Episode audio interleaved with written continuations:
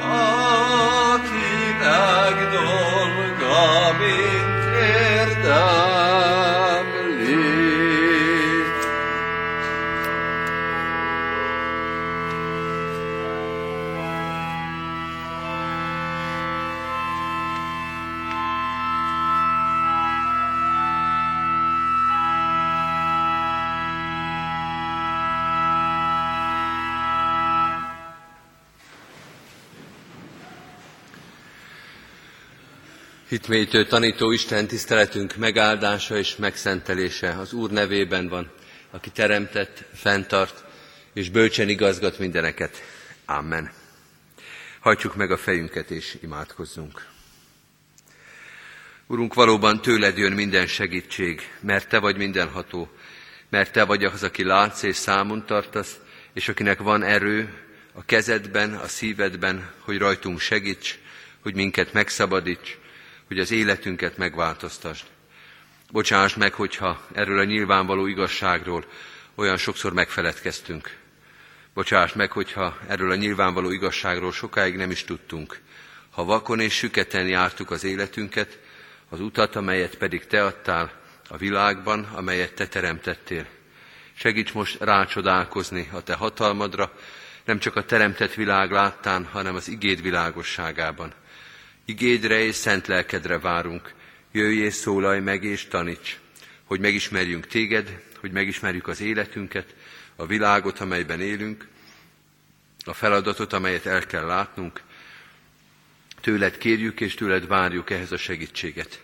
Bocsáss meg minden méltatlanságot, minden bűnt és minden lázadást, ami a szívünkbe volt, és láss meg minden reményt és hitet, láss meg minden hozzád ragaszkodó lépést, ezekre néz és Jézus Krisztus érdemére fogadj el minket, tanítványaidként, gyermekeidként, szólj és taníts minket. Amen. Kedves testvérek, hitmélyítő tanító Isten tiszteletünkön először a Heidelbergi KT 102. kérdését és az arra adott választ olvassuk, majd Isten igét a 62. Zsoltárból. A Heidelbergi KT a 102. kérdésében ezt kérdezi, szabad-e szentekre vagy más teremtményekre esküdni? Ezt a választ adja, nem, mert aki törvény előtt esküszik, az Isten nevét hívja segítségül, aki a szívek egyedüli vizsgálója, hogy ő tanúskodjék az igazság mellett, és büntessen meg, ha hamisan esküszöm. Ez a megtiszteltetés teremtményt nem illet meg. Ez a Heidelbergi KT kérdése és válasza, Isten igéjét, ami alapján pedig az ő üzenetét hirdetni kívánjuk ebben a kérdésben, vagy ebben a témakörben is, a 62. Zsoltárból olvassuk, abból a Zsoltárból, amelyet az előbb énekeltünk is. A 62. Zsoltár 6. versétől a Zsoltár végéig, a 13. versig így szól Isten igéje. Csak Istennél csendesül el lelkem, tőle kapok reménységet. Csak ő az én kősziklám és szabadítom, erős váram, nem ingadozom. Istennél van segítségem és dicsőségem, erős sziklám és oltalmam az Isten. Bízatok benne mindenkor, ti népek, öntsétek ki előtte szíveteket, Isten a mi oltalmunk. Csak pára az emberek élete, hazug látszat a halandóké. Ha mérlegre kerülnek, a páránál is könnyebb mindegyik. Ne bízzatok zsarolt javakban, rablott holmival, ne kérkedjetek. Ha gyarapszik is vagyonotok, ne bizakodjatok el. Szólott egyszer az Isten, és, ezt én, ezt, és én ezt két dologban értettem meg. Istennél van az erő, nálad van, Uram, a szeretet. Te megfizetsz mindenkinek tettei szerint. Eddig Istennek írott igéje, foglaljuk el a helyünket. Kedves testvérek, ahogy haladunk a Heidelbergi KT kérdései és válaszai olvasásában, még mindig a 102. kérdésnél, még mindig a harmadik parancsolat magyarázatánál vagyunk. Ezt azért érdemes előre bocsájtani, mert abból a kérdésből és válaszból, amelyet most felolvastunk, hogy szabad-e a szentekre és más teremtményekre esküdni, elég nehéz kideríteni, vagy visszaemlékezni, hogy ez a harmadik parancsolat magyarázatánál hangzik el. Tudnélik, hogy az Úrnak a te Istenednek nevét hiába felneved, mert nem hagyja az Úr büntetés nélkül, aki az ő nevét hiába felveszi. A harmadik parancsolatnak a kifejtésénél jelenik meg ez a téma, talán szabad azt mondani, hogy egy járulékos témaként, egy járulékos területként. Egy olyan területként, ami ma már a 21. században talán nem is annyira aktuális. De a 16. században biztos az volt, hogy amikor esküszünk, amit es, amikor esküdt teszünk, akkor kinek a nevére szabad esküdni. Nem csak a köznyelvi beszédben, vagy az általános beszédben volt ez kérdés, hanem a hivatalos beszédben is, hiszen bizonyos államokban, bizonyos társadalmakban, a hivatalos esküszövegekben is szentekre kellett esküdni, ami a protestánsok számára nagy gondot jelentett. És ebben tart eligazítást a 102. kérdés és a válasz. A téma maga lehet, hogy 16. századi, de a tanítás az 21. századi lesz. Tehát maga a kérdés fölvetés, hogy szabad-e a szentekre esküt tenni, ez talán nem a legaktuálisabb kérdéseink egyik, egyike. De az a tanítás, amit olvasunk, amivel indokolja a válaszát, akár a 102. kérdésre a választ, vagy a körülötte lévő igék, akár a 62. Zsoltár, amit tanít, az minden korban megállja a helyét, úgy is mondhatnánk, hogy aktuális a 21. század elején is. Tulajdonképpen három dologra hivatkozik, vagy három dolgot érthetünk meg ebben a kérdéskörben, amikor a 62. Zsoltárt olvassuk. Először, hogy csak az Isten nevét szabad segítségül hívni és tanulul hívni, mert egyedül ő mindenható, mondja a 62. Zsoltár. Aztán arról beszél, hogy mert minden más esküdözés és minden más segítségül és tanulhívás, az tulajdonképpen Isten elleni lázadás, vagy az Istennek a megbántása, és végül arról is beszél, a 62. Zsoltár kifejezetten erősen, hogy nincs is értelme mást segítségül vagy tanúságul hívni. Erről szeretnék tehát röviden beszélni most, először arról, hogy egyedül Isten a mindenható. Talán ez a legvilágosabb tanítása a 62. Zsoltárnak. Sok-sok mondat kezdődik így, hogy csak, csak, csak. Csak Istenben csendesül el lelkem. Csak Istennél csendesül el lelkem, és ő az én kősziklám, ő az én erős váram. Csak ő az, akibe az életemet, életem bizodalmát vetem. Ő lát, ő ismer, és ő számon tart. És hogy a témánkhoz közelítsünk, ő, tud, bocsánat, ő tudja azt igazából, hogy mi van a szívemben. Amikor az is, esküszövegben, vagy az esküdözésnél azt szoktuk mondani, hogy Isten látja lelkemet, akkor ezzel a mondattal arra utalunk, ami a középkorban is, és minden korban is az eskünek a logikája volt, hogy olyat hívok tanul, aki bizonyítani tudja, mert látja és ismeri, hogy amit mondok, az igaz. Csak Isten lát bele a lelkembe, a szívembe, tehát amikor ráhivatkozom, akkor azt mondom, hogy Isten lesz a tanú mellettem, hogy amit most mondani fogok, az igaz.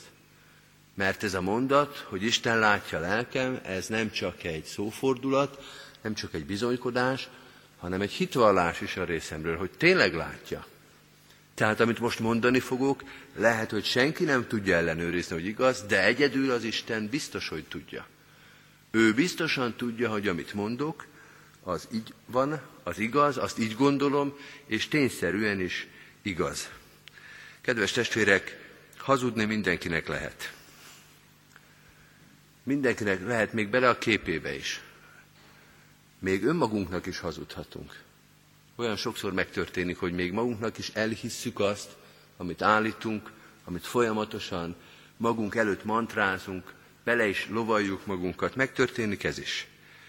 Be is lehet csapni a másikat is, és önmagunkat is. De a 62. Zsoltár és az egész bibliai gondolkodás azt mondja, hogy az Úristennek sem hazudni nem lehet, és az Úristen becsapni sem lehet. Se szándékkal, se szándékunk nélkül. Ő a valóságot látja, az igazat látja, a teljességet látja, és azt is látja, hogy mi ehhez hogyan viszonyulunk. Hogy amit mondunk, az igaz-e vagy nem. Hogy tudjuk-e mi, hogy amit állítunk, az igaz-e vagy nem. Hogy önmagunkat is becsaptuk-e, hogy önmagunkat is megtévesztettük-e, hogy a tükör által homályosan látó szemünkkel nem tettünk el valamit félre, nem magyaráztunk-e bele valamit, nem a vágyainkat vetítettük-e ki. Annyiféleképpen tud az ember tévedni. És nagyon nehéz ezt ellenőrizni. De van itt valaki, egyetlen valaki, aki pontosan látja az igazságot, azt is, ami a világban van, meg azt is, ami a szívünkben van. Az eskü az arra a logikára épül, hogy ezt az egy valakit mi meg tudjuk nevezni. Hogyha senki más nem is tudná, de az Úristen tudni fogja, hogy mi történt, hogy mi volt, hogy mit mondtunk, hogy mit tettünk, hogy mit gondoltunk, és mi most teljes bizalommal és teljes nyugalommal hívjuk, hogy tanul, mert biztosak vagyunk benne, hogy kiáll mellettünk. Nem kockáztatunk. Nem kockáztatjuk azt, hogy az Úristen majd a fejünkre olvassa, hogy te engem tanul hívtál, belecitáltál egy történetbe, és hazudtál, és én voltam a biztosíték. Hogy az Isten nevét méltatlan dolgokba hívjuk bele, hanem teljes lelkismerettel, jó lelkismerettel mondjuk, hogy az Isten mutasson rá, ha mi most tévedünk. De mi ezt így láttuk, így tudjuk, így hisszük. Az esküről szóló tanításnak ez a lényege, hogy az mondja csak ki az Úristen nevét, aki féli annyira az Istent, tiszteli annyira az Istent, hogy az ő jelenlétében, az ő nevével, az ő becitálásával nem mond hamisat, nem hazudik és nem ferdít a dolgokon. Egyedül ő. Egyedül ő az igaz tanú, nem csak azért, mert soha nem hazudna, hanem azért, mert mindent lát, és mindent pontosan lát. Ezt a gondolatot fordítja meg aztán a 102. kérdés a Heidelberg Kántéba, és mondja azt, hogy ha ezt megfordítjuk, akkor ez azt jelenti, hogy ha egyedül az Isten a mindenható, akkor mindenki más, aki itt van ebben a világban, mindenki más méltatlan arra, hogy ezt a kifejezést használhassa. Nem lehet senkit sem esküre, vagy nem lehet senkit sem tanul hívni, mert amikor mást hívunk tanul, akkor föllázadunk az Isten hatalma ellen. Amikor teremtményekre, emberekre esküszünk, akkor őket akarva akaratlanul a minden hatóság kategóriájába toljuk föl. Minden más esküdözés az Isten elleni lázadás. Azt mondja a 62. Zsoltár, hogy csak az Isten, csak ő. És mi azt mondjuk, hogy hát igen, de, és akkor még mondunk valakit, hogy még ki lesz az, az Úristen mellett, vele egy padra, egy polcra ültetve, aki még belelát a lelkünkbe, aki még mindenható. És ez a de, ez az Isten elleni lázadás. Mondok egy rossz példát. Mi lenne akkor, hogyha mondjuk az angol királynőnek a fogadásán az udvarmester mindenki mást is, vagy nem mindenki más, de néhány embert még felségnek szólítana. Mindenki mást, vagy csak néhány embert oda invitálna a trónushoz, és oda ültetné. Vagy az asztalnál a főhelyre ültetné. Hogyan lehetne megvédeni ezt az ostoba helyzetet? Hogy ott van a királynő, ott van az egyedüli, akinek ez a cím jár, és akkor valamiért, miért is? Tiszteletből, viccből, komolytalankodásból, tévedésből, véletlenül másnak is azt mondjuk, hogy te vagy a királynő, hogy te ide ülhetsz, hogy ez a nagy szék, ezen a pulpituson, hogy ez lehet akár a tied is. Micsoda elképzelhetetlen helyzet, micsoda felségsértés, micsoda udvariatlanság.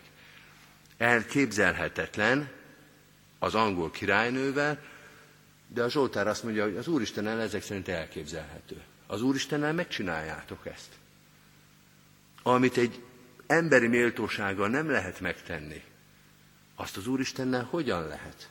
Hogyan történhet meg, hogy mindenhatónak, a szívetekbe látónak, dolgok megítélőjének tekintetek halandó embereket. Mindegy, hogy milyen kategóriába esnek, és hogy hogyan nevezzük őket. Az a kérdés, hogy ő-e az egyetlen, vagy ő is a többi kategóriába tartozik.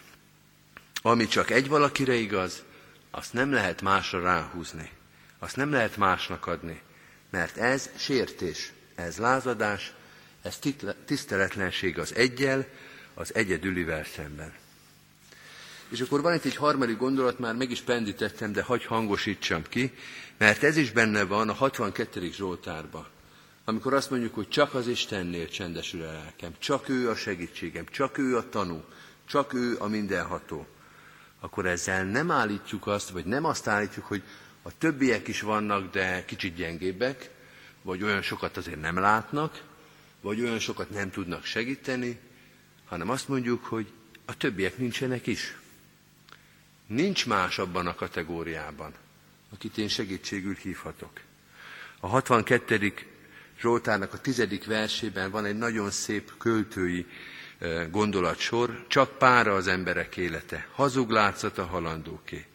Ha mérlegre kerülnek, a páránál is könnyebb mindegyik. A szentek is Azok is, akiket emberileg teljes joggal tisztelünk, akiket példaképünknek tekintünk, akik emberileg sokat segítettek nekünk, akár a hitire jutásban, vagy bármilyen más szempontból. Ha mérlegre kerülnek, akkor mindenki olyan, mint a pára. Nem abba a kategóriában vannak, ahol az Úristen, hanem ahol mi vagyunk. A többiek nem tudnak segíteni nekünk, ők sem tudnak, mert ők is segítségre szorulnak. Mert ők is az Isten kegyelméből élnek, akár nagyok és dicsőségesek, akár kicsi és elfedezett emberek. Az Isten kategóriájában egy valaki van, ő, és mindenki más itt van. Megint egy példával hadd éljek. Képzeljük el ezt úgy, mintha egy mentő csónakban evickélnénk az óceán közepén. A hajó elsüllyedt, de azért jó sokan benne vagyunk a mentő csónakban. De hát mit lehet itt csinálni? Kievezni a partra több száz kilométerre, segítséget kell hívni. De szerencsére van nálunk mobiltelefon. Ma már mindenhol van mobiltelefon. Kit hívjunk segítségről? Ki küldje el értünk a mentő alakulatot. És akkor eszünkbe jutnak a nevek, hogy kiket kellene fölhívni. És fölhívjuk őket, akik ebben nagyon bíztunk, akik mindig segítettek, akik mindig áldozatosak voltak, fölhívjuk őket, és egyszer csak azt halljuk, hogy a mobiltelefonjuk csöng, és ott van mellettünk a csónakba. Segítséget szeretnénk hívni, de rájövünk, hogy akik segíthetnének emberileg, azok mind velünk vannak egy hajóba. Ők nem tudnak segíteni. Egy valaki van a kikötőben, az Úristen. Csak őt lehet hívni. Az összes többi hívás az ott fog mellettünk csörögni. A szenteké is, a nagyoké is, a dicsőségeseké. Ott ülünk velük egy hajóba. Hiába voltak szentek és nagyok és megbecsültek, ne is becsüljük ezt le, ezek fontos dolgok. De a mentőcsónakban vannak. És hogyha az Úristen nem jön, akkor velünk együtt pusztulnak el. Akkor velünk együtt reménytelen a helyzete. Rajtuk is, meg rajtunk is, akiket távolról sem lehet szenteknek nevezni, rajtunk is az Isten kegyelme segít. Így evickélünk az óceán közepén. De van segítség ott, az Úristen kikötőjébe. És mi, mindegy, hogy milyen kategóriába tartozunk, vagy tartoztunk a földi életbe, ebben az egy csónakban nevezünk. Csak az Isten, csak ő. Ő, aki segít, ő, aki lát, ő, aki ismer. Azzal kezdtem ezt az igehirdetést, hogy talán egy kicsit 16. századi a téma fölvetés, kinek a nevére lehet esküdni, de most is arra tenném a hangsúlyt, hogy maga a tanítás, az, hogy csak Istennél, csak Istennél van segítség és minden hatóság és tudás, ez ma is igaz. A tanítás, a bíztatás, a fegyelem, amely ebben az igében és ebben a kérdésben van, az 2014-ben is igaz és fontos tanítás. Amen. Hajtsuk meg a fejünket imádságra.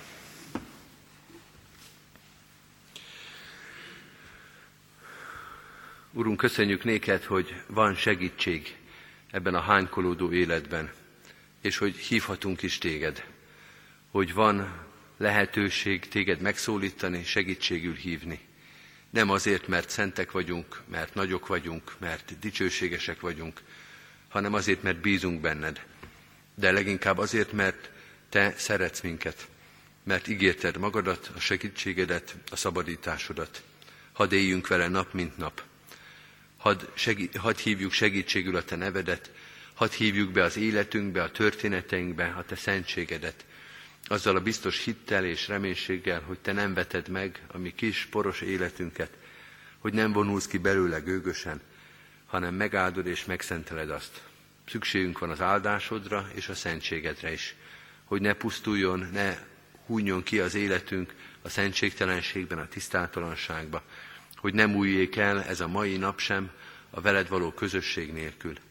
Áld meg az életünket, a veled való találkozásokat, az elhangzott igét, áld meg annak útját és munkáját az életünkbe. Így könyörgünk a ránk bízottakért is. Imádkozunk a gyermekeinkért, az unokáinkért, hitves társért, szeretteinkért, szülőkért és testvérekért, közeli és távoli rokonainkért. Urunk, hisszük, hogy a Te gondviselő szereteted minden szerettünket számon tartja, ismeri gondjainkat és bánatainkat, örömeinket és hálaadásunkat. Őriz meg minket a bajban és a próbatételben, Légy velünk az örömeinkben és a hálaadásban. Imádkozunk a gyülekezetünkért is, ezért a nagy-nagy gyülekezetért, legyen ez a gyülekezet a dicsőségedre szolgáló közösség minden egyes elemében, minden egyes közösségében, minden egyes kis csoportjában. Imádkozunk az ige hirdetésért, az imádság, a segítség, a tanítás, az, az egymásért való szolgálat minden lehetőségért. Imádkozunk a terhet hordozókért, a gyászolóinkért, a megfáradtakért, de imádkozunk az erősekért is, adj erőhöz, alázatot, engedelmességet, hogy hagy keressük a te dicsőségedet minden lehetőségben.